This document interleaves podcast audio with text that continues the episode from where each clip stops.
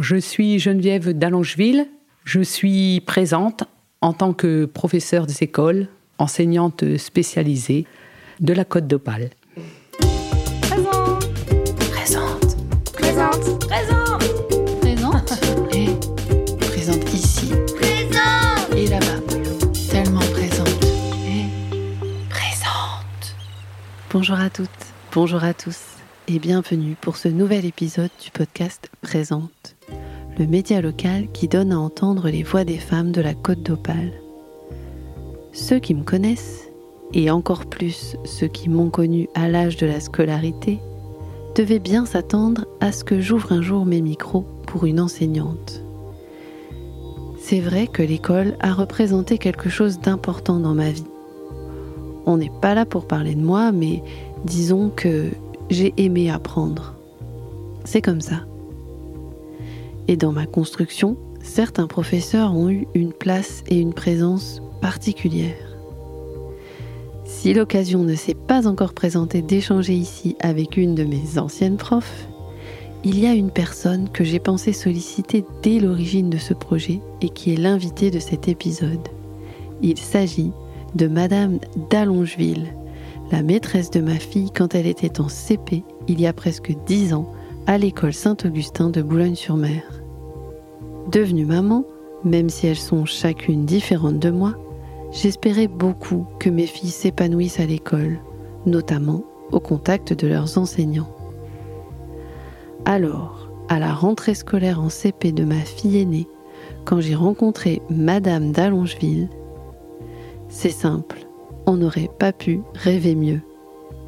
Le nombre de fois cette année-là où j'ai dit que Madame d'Allongeville semblait être née pour être maîtresse, tellement elle vivait sa classe et tellement elle incarnait cette fonction et la maîtrisait, elle avait une présence de chaque instant avec les enfants, avec les parents, et un bonheur d'être la maîtresse qui impulsait une dynamique d'apprentissage incroyable.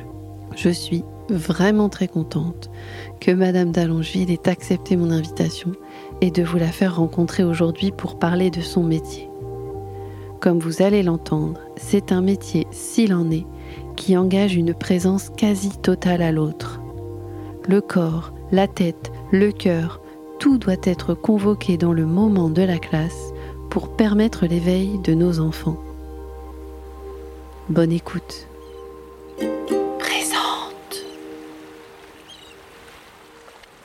Bonjour Madame d'Allongeville. Je, vais commencer euh, cette euh, conversation, si vous le permettez. Euh, alors même si ça fait, c'est rigolo parce qu'on vient, on vient de s'en parler, mais même si ça fait un petit peu, peut-être un petit peu sérieux, moi je vais vous appeler Madame d'Allongeville au cours de notre conversation, parce que pour moi vous êtes Madame d'Allongeville et dans ce Madame qu'on a toujours associé à votre nom à la maison, il y a pour moi bah, tout un respect, tout un attachement un peu symbolique qui est vraiment propre à votre fonction d'enseignante et tout ce qu'on y met d'important. Alors je sais pas, c'est peut-être un petit peu décalé de, de, de voilà de s'attacher à ça, mais euh, mais voilà, c'est comme ça que c'est comme ça que ça, je, je, le sens du moins. Donc euh, bah, Madame d'Allongeville, vous avez été l'enseignante de ma fille en classe de CP à l'école Saint-Augustin de Boulogne-sur-Mer il y a presque dix ans puisque c'était lors de l'année scolaire 2014-2015. À la rentrée prochaine, ma grande entre au lycée. Et oui, ça passe très très vite, c'est une banalité de le dire, mais c'est vrai. Et en fait, euh, j'ai la certitude que vous avez largement contribué à mettre ma grande sur les rails de sa scolarité, avec euh, un équilibre euh, entre rigueur, goût d'apprendre et presque joie de bien travailler. Alors bien sûr, c'est aussi beaucoup lié à sa nature et à ses capacités, mais faire sa classe de CP avec vous a vraiment été, je crois, le meilleur démarrage qu'on puisse imaginer, et donc une, grande chance pour elle. Ça paraît être euh, un peu un cliché, cette image de la figure marquante du professeur qui impacte un parcours notamment, je pense, parce que pas mal d'écrivains ou d'artistes ont témoigné, mis en récit cet impact d'un enseignant dans leur vie. Mais en fait, euh, quand on a soi-même été élève, Et puis ensuite, en tant que parent, en suivant la scolarité de ses enfants, on se rend compte que s'il y a beaucoup de bons professeurs, même de très bons professeurs, eh bien, ceux dont la passion pour leur métier euh, est presque une, incarnation, je ne sais pas comment le dire autrement, c'est comme ça que je l'ai écrit, euh, ceux qui croient réellement ce qu'ils font et du coup transmettent cette croyance dans les apprentissages aux enfants, eh ben, ceux-là, ils sont finalement, ils sont plutôt rares et donc euh, bah, incroyablement précieux. Alors voilà, Madame d'Allongeville, je vais vous laisser vous présenter, nous parler de votre métier, mais je tenais déjà à vous remercier d'avoir accepté mon invitation pour cet épisode, car on ne s'était pas vu depuis dix ans, et, bah, c'est le cœur de, de mon projet avec le podcast Présente, valoriser à ma manière les belles présences féminines qui ont accompagné mon parcours et ou celui de mes enfants et de ma famille. Voilà. Eh bien, merci. J'ai été très touchée d'avoir été euh, invitée à ce podcast. Donc, euh, la première chose que je m'étais notée, c'était bah, de vous demander, euh, parce que finalement, on, on le fait jamais quand on est parent, bah, de savoir comment vous êtes devenue enseignante, pourquoi vous avez choisi ce métier. Est-ce que c'est est-ce que vous avez toujours fait ce métier-là ou? J'ai toujours fait ce métier-là et depuis que j'étais vraiment euh, gamine, j'avais envie d'être. Avant, on disait institutrice. Je voulais devenir institutrice. Moi, je suis issue d'une famille de cinq enfants et j'ai toujours aidé mes frères et sœurs à faire leurs devoirs. Même euh, mon frère qui était aîné, il avait besoin que, que je l'aide j'ai aidé tout le monde. Donc on était cinq. J'ai aidé mes quatre frères et sœurs à faire euh, leur travail. J'avais aussi des petits voisins qui venaient. Je les aidais aussi euh, à faire euh, les devoirs le soir. C'était pour moi un plaisir d'aider hmm. les autres à faire leur travail. Donc ce fait que après mon bac, j'ai passé le concours pour devenir toujours institutrice. Et euh, bah, je l'ai eu euh, tout de suite et j'étais hyper, euh, hyper contente. Et puis, voilà. Et, moi, je, je, suis née sur Arras et à l'époque, il y avait très peu de postes sur Arras. Donc, c'est pour ça que je suis arrivée sur la Côte d'Opale. D'accord. Donc, j'ai toujours fait ce, ce métier.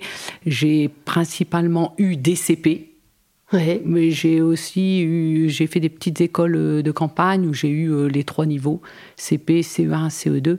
Et c'est là où finalement j'ai appris à accepter euh, que les enfants étaient différents et puis que tout le monde devait cheminer de sa, à son propre rythme.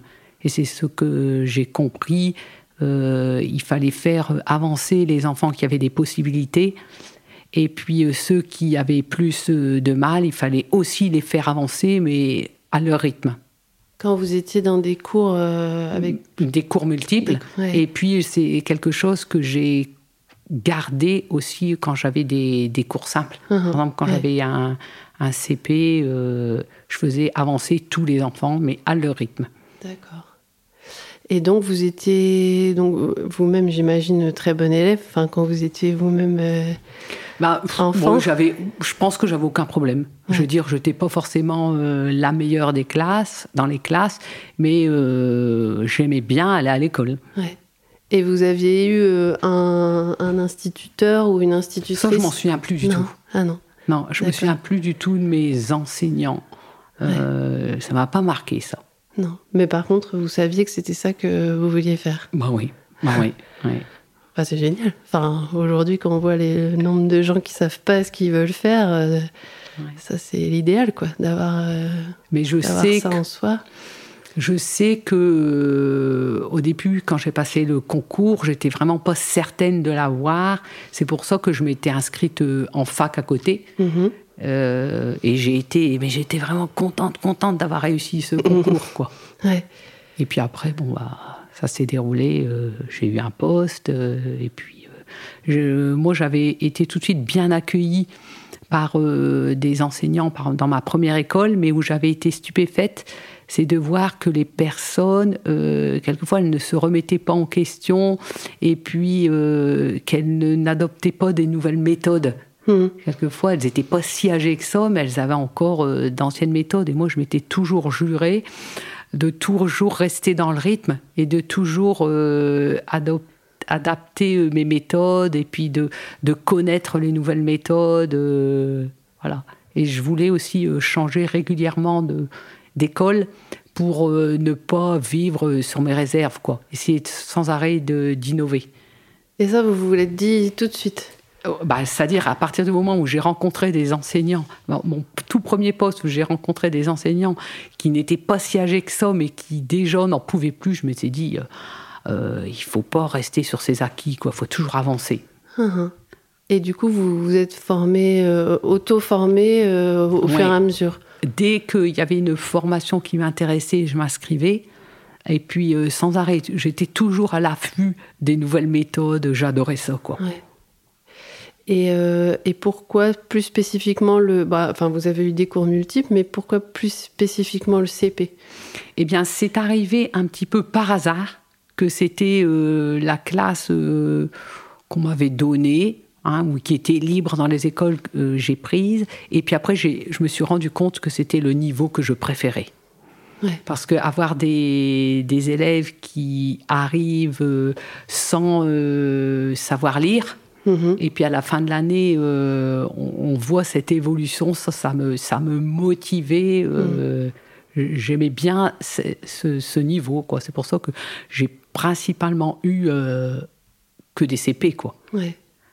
Oui, euh, à la fois, c'est, je pense que c'est un des plus difficiles, mais c'est un de, des niveaux où il y a un enjeu. euh, Voilà, c'est à cause de l'enjeu et les parents, euh, ils sont bien avec nous parce que euh, ils s'aperçoivent que c'est important pour l'enfant.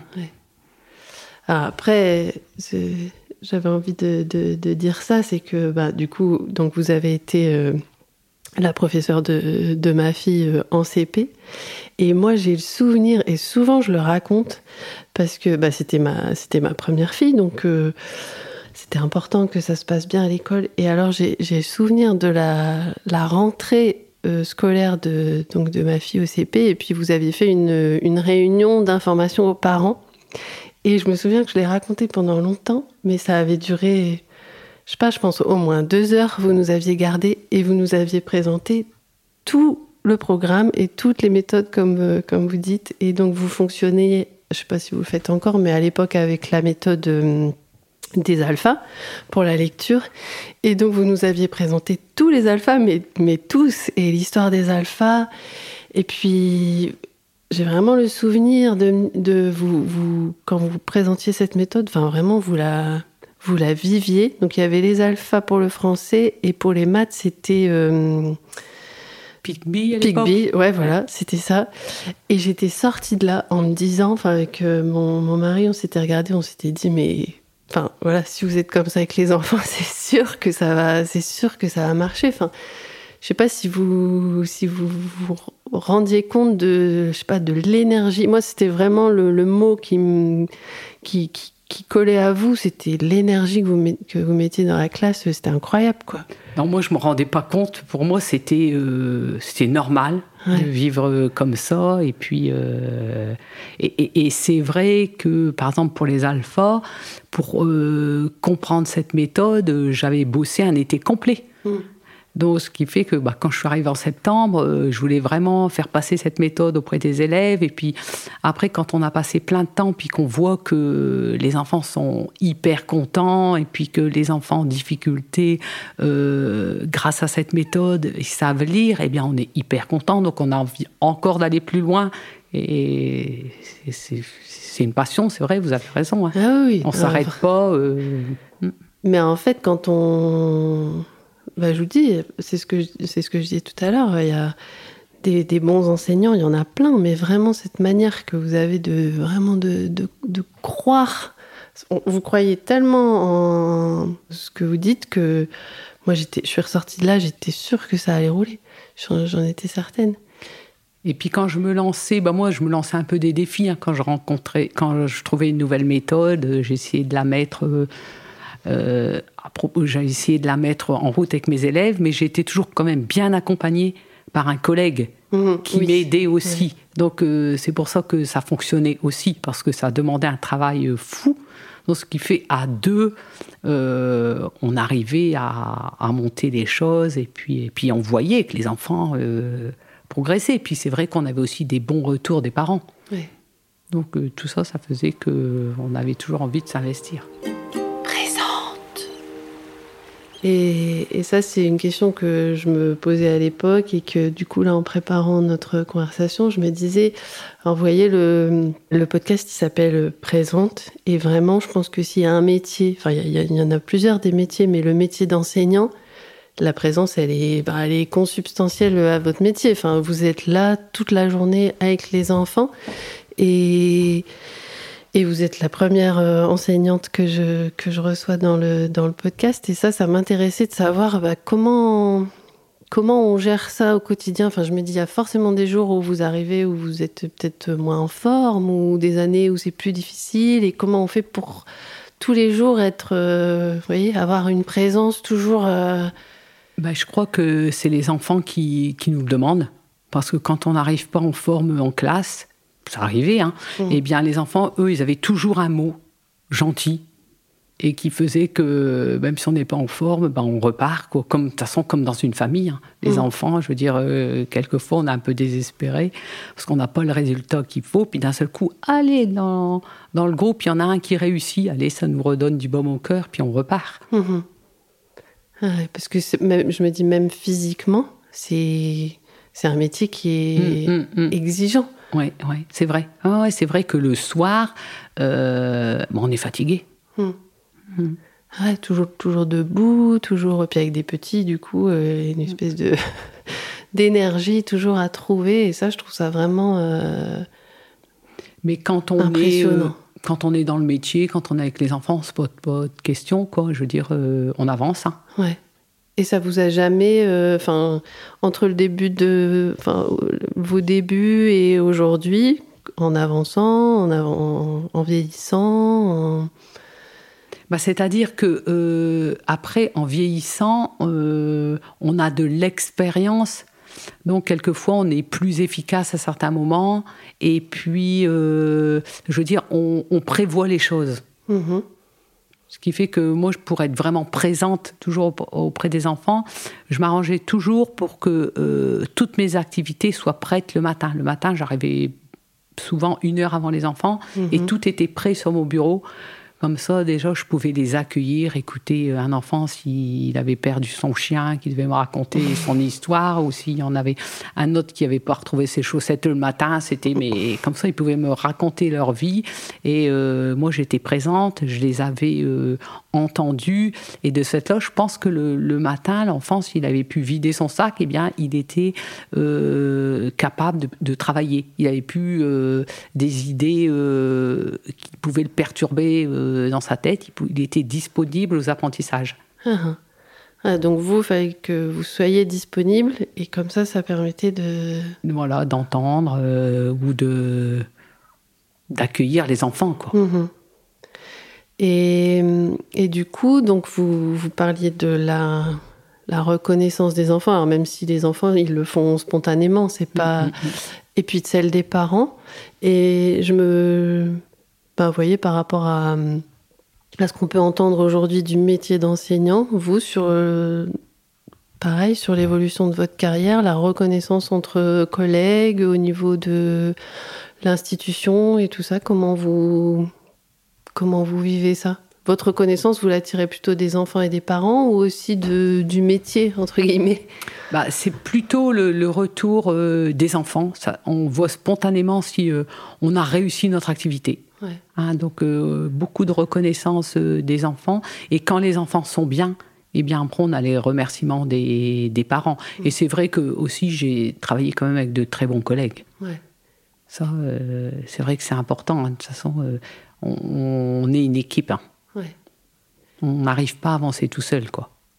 Et tout ce qui vient plus euh, d'en haut, enfin je veux dire les programmes, les méthodes et tout ça, ça vous, vous faites avec, vous faites votre propre... euh, Oui, mais on avait quand même, euh, on a quand même des, des exigences. Ouais, ouais. Alors, ce qui fait que bah, essayé de, d'avancer un petit peu avec tout, quoi, de tenir compte des programmes et en même temps de tenir compte de, de mes élèves. Euh, J'essayais d'avancer au mieux, quoi. Mhm.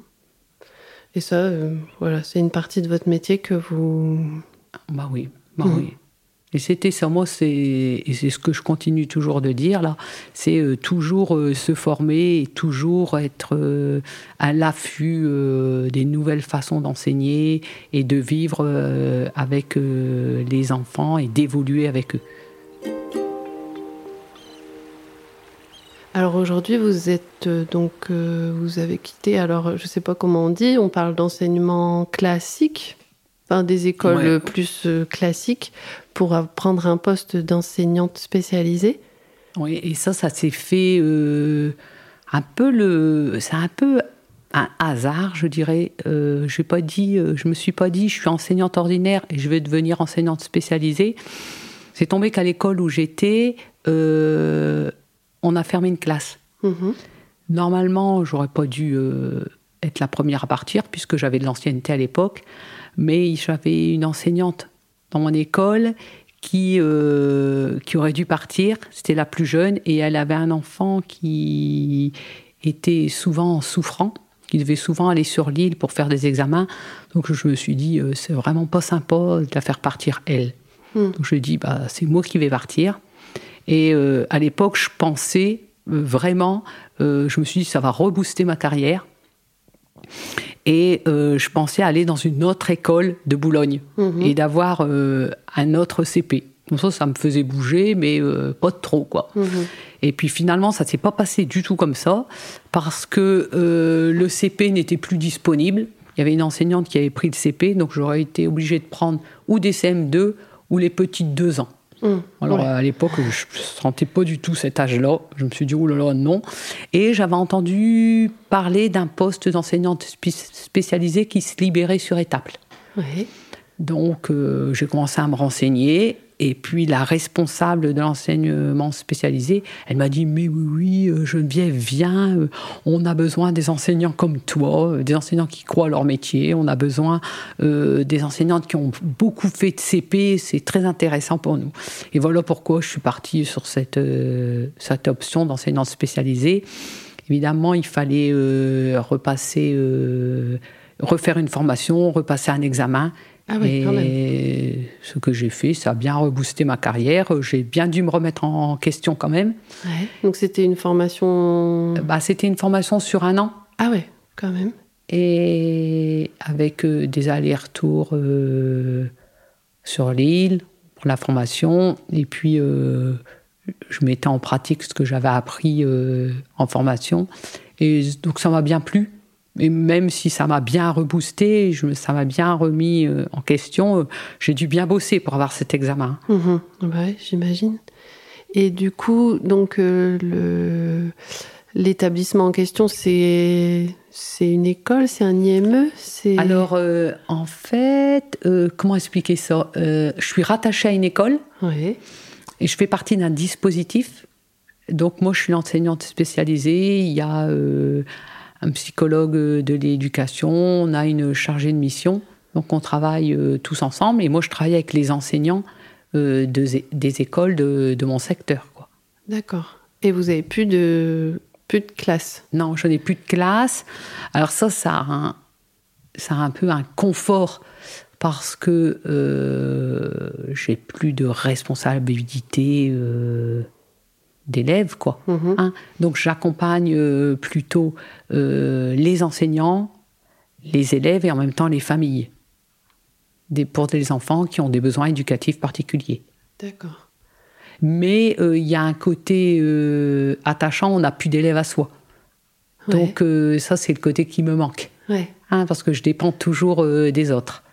Des autres enseignants, des, Des- voilà, ouais. donc euh, c'est, euh, j'arrive à faire des choses et si euh, elles le veulent bien, je suis pas mon propre chef, je fais pas ce que je veux dans les classes, quoi. Mhm. J'accompagne, mais ce côté-là, arriver comme ça en fin de carrière, c'est aussi un côté sympa. Ouais. hein, où je peux expliquer ce que moi je faisais dans mes classes. Elles, elles, elles ont le retour. euh, pour, je dirais que pour euh, terminer un peu une carrière, euh, c'est pas mal, quoi. Mhm. Et du coup, le, fait d'aujourd'hui donc d'être plus en face d'élèves, donc comme vous dites, avec des besoins particuliers, qu'est-ce que ça vous, en tant qu'enseignante, par rapport aux élèves que vous aviez avant dans vos classes, même s'il n'y a pas, enfin il y a pas un, enfin chaque élève est différent. On pourrait dire ils ont tous des besoins particuliers, mais quand même, qu'est-ce que qu'est-ce que ça change d'avoir des élèves euh, Bon, je dirais que ça change rien.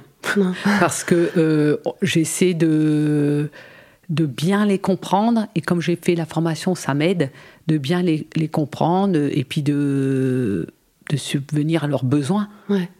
Lui, il a besoin qu'on lui dise les consignes parce qu'il n'y arrive pas. euh, euh, ben, on le fait. Puis j'essaie d'e- d'expliquer aux enseignants pourquoi c'est important. Puis je, avec les familles aussi, pas mal de Mhm. contacts avec les familles et d'expliquer que c'est mieux de faire euh, de telle façon que, d'une façon plus que d'une autre, quoi. D'accord, c'est presque un peu un rôle. euh, D'accompagnement. Ouais, c'est ça. Ouais, ouais. Je...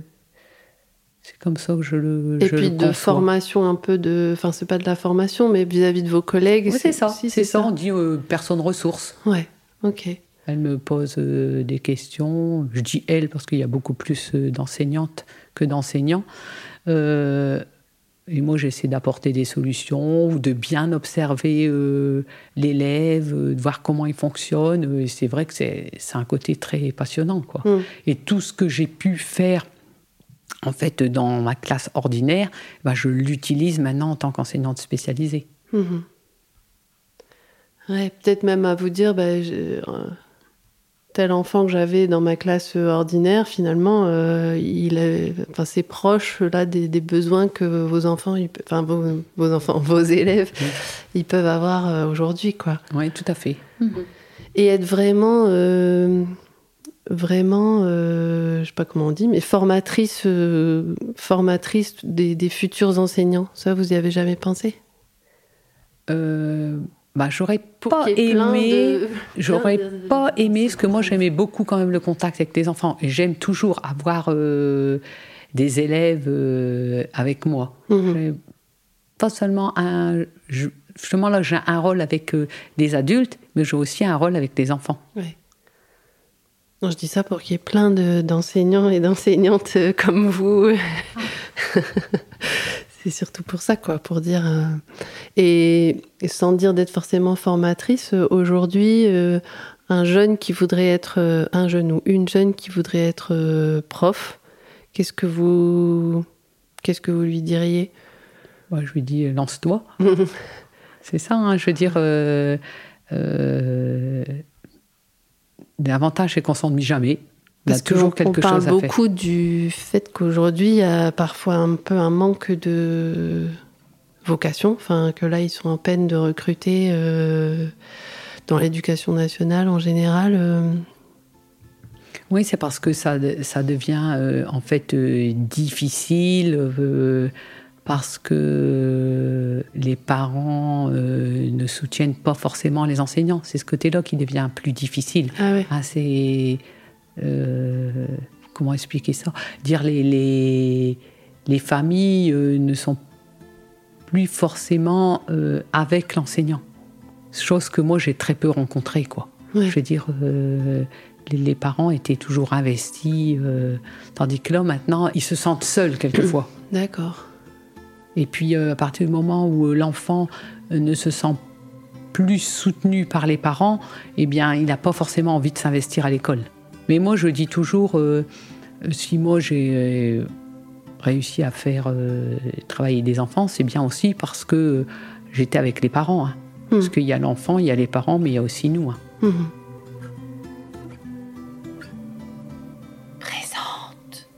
Donc vous étiez enseignante euh, principalement sur le boulonnais, enfin au début donc peut-être dans l'Artois comme vous disiez, Non, non, en fait, euh, toujours sur le boulonnais. euh, moi je suis née sur race et je n'avais pas de poste, donc je suis arrivée, tout premier poste était sur, sur Calais. D'accord. Hein, donc vraiment sur la côte d'Opale. Et puis euh, après, j'ai assez vite bougé parce que je n'aimais pas trop être sur, dans une grande ville. Donc je suis arrivée plus à la campagne, donc sur Samé. Ouais. Et puis après, je suis arrivée sur Boulogne. Et j'ai adoré cette école. Ouais. Et donc, je suis restée un certain nombre d'années, et plus de 20 ans. Et puis après, j'ai eu l'occasion d'être enseignante spécialisée et de partir plus sur Étaples. D'accord. Et donc, comme, je- comme je vous disais, le, bah, le, le- le podcast, il est très ancré euh, bah, sur la Côte d'Opale, sur le territoire, avec cette idée que ben, on fait tous partie euh, d'un bassin de vie. Aujourd'hui, euh, bah, voilà, vous avez été l'enseignante de ma fille. Demain, ma fille, elle fera peut-être un métier qui fait qu'elle va vous, voyez, qu'elle va vous retrouver. Enfin, je trouve que sur à l'échelle d'un territoire, il y a, beaucoup de de connexions qui peuvent se faire. Et, du coup, j'aime bien demander à mes invités euh, bah, ce, ce territoire de la Côte d'Opale, qu'est-ce que qu'est-ce qu'il représente pour vous? Qu'est-ce qui fait que vous, bah, que vous y êtes resté, que vous en êtes jamais parti? Peut-être que ça n'a jamais été une question. Non, mais moi, c'est le, donc le territoire qui m'a accueilli pour le travail. Ouais, Et au départ, je pensais toujours que j'allais retourner sur Arras. ouais, Et puis après, bah, on s'est fait des racines, hein, je dirais quand même. Et puis, euh, avec mon mari, on fait beaucoup de sport. Et ce qui fait que c'est propice. On fait beaucoup de, de VTT. Et en fait, euh, les forêts, je veux dire, euh, la campagne, euh, c'est. C'est super sur, sur le boulonnais, quoi. Ouais. Sur le boulonnais, sur la côte d'Opale. c'est un territoire que vous aimez. ouais, c'est un territoire que j'en aime, ouais. Ouais. Ouais, ouais. Et le, le vivre en tant qu'enseignante, qu'est-ce que vous avez comme, comme image peut-être euh, des familles, des, des enfants, ou, ou peut-être comme évolution euh, sur, euh, sur toute votre carrière Est-ce que vous pensez que c'est différent ici d'ailleurs ou pas ou... Bah, le fait de travailler par ici, moi, ça m'a permis de découvrir le monde de la pêche que je ne connaissais pas du tout. Ouais, Et euh, je vois là actuellement sur Étaples, euh, c'est quelque chose que je découvre. Ouais, hein, des enfants qui arrivent angoissés le, le matin parce que leur euh, papa est parti sur le bateau puis qu'il y a du vent. C'est quelque chose oui. que je ne connaissais Ouais. pas du tout. Hein, quand j'étais sur Boulogne, euh, euh, c'est le métier de fileteur. J'avais des parents d'élèves qui étaient fileteurs. C'était quelque chose que je ne connaissais pas du tout. Mhm. Après, des, des enfants qui avaient passé leur week-end sur la pêche à pied, je connaissais pas du tout non plus. Ouais. Donc c'était tout un côté qui était quand même euh, sympa, quoi. ouais. Oui, puis c'est une richesse, enfin que ça fait partie des enfants et de, de l'histoire, quoi. Mm. Et en même temps, euh, on avait aussi des enfants euh, d'agriculteurs quand j'étais sur Samé. Et ça, c'était un, un domaine que je connaissais plus. Ouais. Parce que moi, mes parents euh, étaient agriculteurs. Et c'est encore autre chose. Et c'est une dimension que, en, tant qu'enseignante, dans votre métier, ça. Oui, oui, c'est quelque chose que bah, qu'on peut pas oublier. Ouais. Et je pense que j'ai euh, aiguillé euh, des enfants, euh, des enfants qui aimaient plus le potager, tout ça, qui aimaient bien être dehors. Et bien, euh, moi, avec mes racines, je, je pouvais les écouter, je pouvais dialoguer avec eux, on se comprenait quoi. Ouais. Et je, je comprenais aussi des enfants qui n'aimaient pas l'école, mais qui n'aimaient pas rester enfermés. Ouais. Ouais, ça c'est un. ouais, on dit souvent que ça, pour certains enfants, le cadre scolaire, le cadre de la classe, c'est. C'est angoissant. Ouais. Hein, et je veux dire, et, bon, bah, je pouvais les comprendre. Ouais. Et c'est pour ça qu'on faisait aussi euh, pas mal euh, de classes vertes, Mhm. où on essayait de motiver les enfants, et puis euh, on allait à la campagne, quoi, parce que eux, le, le milieu marin, ils connaissaient, Quand, et le milieu campagne, ils connaissaient moins. Donc c'est pour ça qu'on faisait des, des classes vertes mémorables, quoi. Oui, oui, oui, hein. c'est vrai. Ouais. Et puis c'était ouais, la base de plein de. D'activité. Ouais. Hein, C'était le toute l'année, on travaillait pour aller en classe verte en fin d'année, quoi. Du coup, le, le- le territoire, ça fait vraiment partie intégrante de votre, euh, de votre activité, quoi. Et euh, je me souviens sur Boulogne, il y avait aussi euh, un service, euh, je pense, culturel, on Mhm. appelait ça comme ça, euh, qui nous permettait aussi de, de pouvoir découvrir euh, Boulogne. Ouais. Le patrimoine, tout Voilà, ça, ouais, ouais, l'histoire de la ville, euh, ouais. Et il y avait des. Comment on appelle ça Des, des animateurs, Un des animateurs du patrimoine qui nous ont bien épaulés pour nous faire découvrir euh, et faire découvrir aux enfants euh, le, patrimoine de Boulogne. Mhm. Et ça, vous trouvez, ça, ça fonctionne bien sur le territoire. Il y a ça, il y a peut-être le sport aussi, les, Euh, alors, les piscines, tout ça pour un enseignant, c'est. Oui, ouais, et c'est vrai que en- sur Boulogne, on, on a bien utilisé, c'était la Warocry, Ouais. le stade de la Warocry où on, a, on pouvait emmener nos, nos élèves, euh, je veux dire, pour faire du sport. C'est vrai que c'est à nous donner un bon bol d'air. Justement, les enfants qui n'aimaient pas être enfermés, eh bien, ils savaient que deux fois par semaine, ils allaient pouvoir euh, prendre un bon bol d'air. Lâcher un peu une, une soupape. Ouais, donc ça, le- la, la culture, le sport, euh, faut que ça, voilà, faut que ça marche ensemble. euh, Oui, oui. Et c'est vrai que sur le boulonnais, là-dessus, il y a pas mal de, il y a pas mal de choses qui, qui se font. Présence Alors le, le podcast, il est aussi euh, spécifiquement orienté euh, vers la valorisation des femmes et des jeunes filles. Et donc bah, c'est pareil, je voulais faire le lien par rapport à votre métier d'enseignante sur cette question-là. Euh, la question, est-ce que pour vous, ça a été une question ou pas du tout de euh, la, la différence entre une petite fille ou un petit garçon dans votre classe? Est-ce que... Mais moi, au niveau, quand j'avais au niveau des CP, euh, je ne me rendais pas compte. Je Ouais. veux dire, et, et moi, je sais que j'aimais bien avoir les deux dans la classe. C'était quelque chose qui fonctionnait bien. Ouais. Je veux dire, euh, et c'est comme euh, dans la vie de tous les jours, hein, euh, les hommes, les femmes, moi, je crois qu'on a vraiment besoin d'être à deux et de s'épauler tous les deux, et qu'on est différents. Et euh, on, on a vraiment, les femmes, elles pensent plus quelquefois à certaines choses, les autres, les hommes à d'autres choses. On a besoin de- des deux. Oui, oui, bah, ça, je, je Hein? partage, euh, je partage ça, mais c'est vrai qu'on on dit parfois ce genre de choses par rapport à l'école, que il y a des choses qui se jouent à l'école par Oui, rapport aux et- carrières des. Mais, mais, mais moi, une fois, moi, je pense que j'avais dû écouter un podcast justement dessus, sur euh, l'aménagement des cours de- d'école, Mhm. en disant que automatiquement, en laissant les garçons jouer au foot, ils Mhm. prenaient tout l'espace et que de ce fait-là, les filles, elles étaient obligées de se mettre dans un coin euh, pour euh, discuter entre elles ou jouer avec leur corde à sauter. Ça m'a interpellé. Puis je me suis dit, euh, bah, c'est peut-être vrai finalement que euh, les garçons, ils prennent toute la place, mais néanmoins, moi, j'ai toujours vu quand même des filles jouer au foot avec les garçons. Mhm. Et Oui. puis prendre aussi toute la place, quoi. Ouais. Donc, euh, c'est peut-être vrai, mais euh, j'ai pas fait plus attention à ça. Je veux dire, euh, Et ce, ce, comment dire ça, cette plus, je sais pas si c'est une facilité, mais vous savez, ce truc de dire qu'une fille c'est plus scolaire, que c'est plus adapté à la façon dont on enseigne. Vous voyez ça comment vous? Bah, forcément. euh, non, je, c'est possible, hein, mais euh, ça m'a pas marqué, quoi. Hmm. Et bon, moi, je, je l'ai pas trop ressenti comme ça. Ça marche.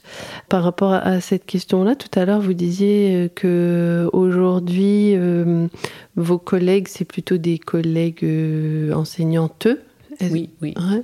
Et le fait que ce soit une profession qui se soit beaucoup féminisée, est-ce que hum, vous l'avez euh, sur votre carrière Est-ce que c'est quelque chose que vous avez observé aussi? Oui, oui, toujours. hein, euh, je veux dire, il y avait toujours très peu d'hommes. Ouais. Je veux dire, et, et je trouve que c'est dommage. Hum. Parce que euh, je pense que les enfants ont besoin euh, de professeurs des, des écoles hommes et puis euh, femmes. hein, mais euh, ça, bah, je pense que c'est au, au niveau des salaires. hein, je veux dire que les hommes, ils se sont, ils s'investissent.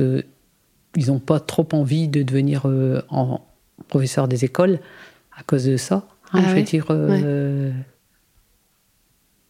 Oui, ça peut être, ouais, ça peut être, euh, ça peut être une des raisons. Hein, Ouais. Parce que quand on pense que il faut euh, un bac plus 5 Mhm. maintenant pour devenir euh, professeur des écoles, eh bien, euh, il y a des ingénieurs euh, qui vont gagner euh, beaucoup plus, quoi. Mhm. Donc, euh, je pense que les les hommes, quand ils sont professeurs des écoles, euh, c'est vraiment une- aussi une passion. hein. Ah bah ouais, de toute façon, Hein je pense que c'est un métier qu'il faut faire. euh, Si, si pas par passion, au moins en, vraiment en croyant fort à ce qu'on fait, quoi. Enfin, Mm. sinon, euh, sinon c'est difficile, quoi. Puis je pense que les enfants, ils le ressentent, quel que soit le niveau. euh, Oui, et les enfants, quand ils se sentent pas compris, ou, eh bien, ils peuvent être pénibles. Hein, je veux dire, euh, moi, je me disais toujours, il faut que j'ai des enfants avec moi, Ouais. parce que, euh, ou bien sans quoi, c'est difficile. Et il faut en premier euh, les intéresser, leur donner envie de venir à l'école. Comme ça, la journée se passe bien. ouais, après, ça, c'est exigeant. Ça veut dire qu'il faut que vous considérez chaque enfant pour lui-même, quoi. Oui, et ben c'est ça, toute l'ambition. Hein, je veux dire, euh, pour moi, c'était très important, ça, de faire avancer chaque élève. Ouais, ça c'est. Moi, je pense que c'est ça qui fait, qui, c'est ça qu'on ressentait en tant que parent, et c'est ça qui fait que, voilà, vous avez compté. C'est, ça qui fait que les gens ils se souviennent de vous. Je pense que vraiment, euh, c'est quelque chose de difficile à faire, quoi. Présente. Tout doucement, on en, on en arrive euh, à la dernière question du podcast, donc que je pose à toutes les invités. C'est cette idée que euh, d'épisode en épisode, donc il y a les personnes que je, reçois dans le podcast, et puis bah, je demande à chaque invité de me dire si euh, dans votre vie, euh, il y a eu, ou il y a encore, une femme, quel que soit son, son métier ou son lien avec vous, qui a été plus particulièrement présente soit une femme que vous avez connue ou pas forcément connue, mais dont vous aimeriez bien parler. Alors par contre, plus euh, voilà, sur, comme je disais tout à l'heure, dans le, sur, le, sur le territoire, ou dont vous vous diriez ce serait intéressant que, qu'on la reçoive dans le, dans le podcast. Alors là, j'ai pensé à cette question et euh, ça n'a pas forcément été évident. Euh, moi, je me dis toujours quand même que si euh, j'avais pas fait ce métier-là, j'aurais rêvé de faire carrément un autre métier euh, aller cueillir des plantes, cultiver, cueillir des plantes et puis être herboriste. D'accord. Je me suis dit, si j'avais dû avoir une autre vie, j'aurais pu faire ça. Et je sais qu'il y a une, une personne, alors je ne sais plus si c'est sur Brunambert ou euh, sur Bournonville, quelque part comme ça, une dame qui fait ça. Mhm. Et je sais qu'elle organisait des stages l'été. Et plusieurs fois, j'avais voulu m'inscrire et puis il n'y avait pas de disponibilité. Donc je me dis que ce serait peut-être euh, quelqu'un qu'on pourrait inviter pour euh, les- votre émission présente. D'accord. C'est ce lien avec euh, La nature, je pense, hein. Ouais. et pouvoir aussi euh, aider les autres en cueillant des plantes et puis en essayant de les, de les soigner, quoi, en quelque sorte. D'accord, ok. Non, bah, C'est carrément un autre univers, mais... Ah, ah, non, non, mais c'est ce que je vous dis. sur, un, sur un territoire, on- il y a, y a de la ressource dans plein de, dans plein de domaines. Et c'est vrai Mhm. que parfois, on est là sur nos, sur nos téléphones à chercher des trucs, et alors que les gens, ils sont là, quoi. Ils sont, Mhm. ils sont pas forcément loin. Et puis, euh, il suffit de les connaître. Donc, c'est un peu le, c'est un peu aussi le but, euh, c'est un peu aussi le but du projet. Donc, je rechercherai euh, l'herboriste, je sais pas comment on dit? Alors, je ne sais, alors, je sais pas si c'est le terme herboriste. Euh, c'est toujours une dame qui cultive des plantes. Ou naturopathe peut-être Non, c'est pas encore ça. Non, non, elle, elle, elle va euh, dans les prés autour de chez elle, euh, dans les bois, et puis elle cueille les plantes. Et puis euh, elle les fait sécher, et puis elle les vend. Alors après, il y avait peut-être dans une de vos questions une personne, une femme qui vous a marqué quand même. Ouais, Bah, ouais. Moi, je reprends toujours ma maman. Ouais. Quoi, je veux dire, c'est une personne, je m'en rends compte maintenant, qui est très importante et puis qui, bah, c'était un modèle de vie, quoi, qui n'a jamais baissé les bras, qui, qui était donc euh, agricultrice, qui élevait ses enfants, ses cinq enfants, et puis tout en travaillant à la ferme, et qui n'a jamais baissé les bras, quoi, je veux Mhm. dire, et elle était toujours là pour nous accueillir et euh, pour, euh, elle s'arrêtait euh, quand on rentrait d'école euh, pour nous accueillir. euh, je veux dire, elle a toujours été présente pour nous. Ouais. Oui, ça c'est. Il y a beaucoup, beaucoup d'invités qui, qui font référence à leur maman. Je pense que c'est un rôle. euh, C'est un rôle important. Et c'est vrai que, alors je sais pas si c'était, enfin c'était son métier à votre maman d'être agricultrice, mais c'est peut-être la génération où finalement elle travaillait de 5 heures du matin à 22 heures et c'était pas forcément reconnu comme un comme un métier. Voilà, oui, oui, oui. Et elle avait toujours, euh, elle était toujours présente pour nous, euh, mais aussi pour euh, les voisins. Je veux dire, elle, avait la possibilité avec son travail, mhm. c'était de s'arrêter pour écouter. Mhm. et, ça continue encore maintenant avec ses petits-enfants. Je veux dire, elle, s'arrête toujours pour les écouter. je veux dire, une, personne bienveillante, quoi. Mhm. Bon, bah alors on, comprend mieux d'où vous tenez euh, votre, bah, votre bienveillance à vous et puis cette capacité-là de, d'écoute, quoi. Mm. Bon. Présente. Eh bien, écoutez, merci beaucoup. Bah, je vous remercie. Madame d'Allongeville. Je vous remercie de m'avoir euh, invité. Bon. C'est la fin de cet épisode avec Geneviève d'Allongeville, une enseignante présente, douée et surtout convaincue, qui a appris à lire, compter et réfléchir à des centaines d'enfants de notre territoire. Et ça, mais c'est tellement important. À bientôt pour une nouvelle rencontre avec une tout aussi belle et forte présence de la Côte d'Opale. Présente est un podcast de Cécile Dubreuil. Musique, montage et mixage sont réalisés par Renaud Watine de Bird.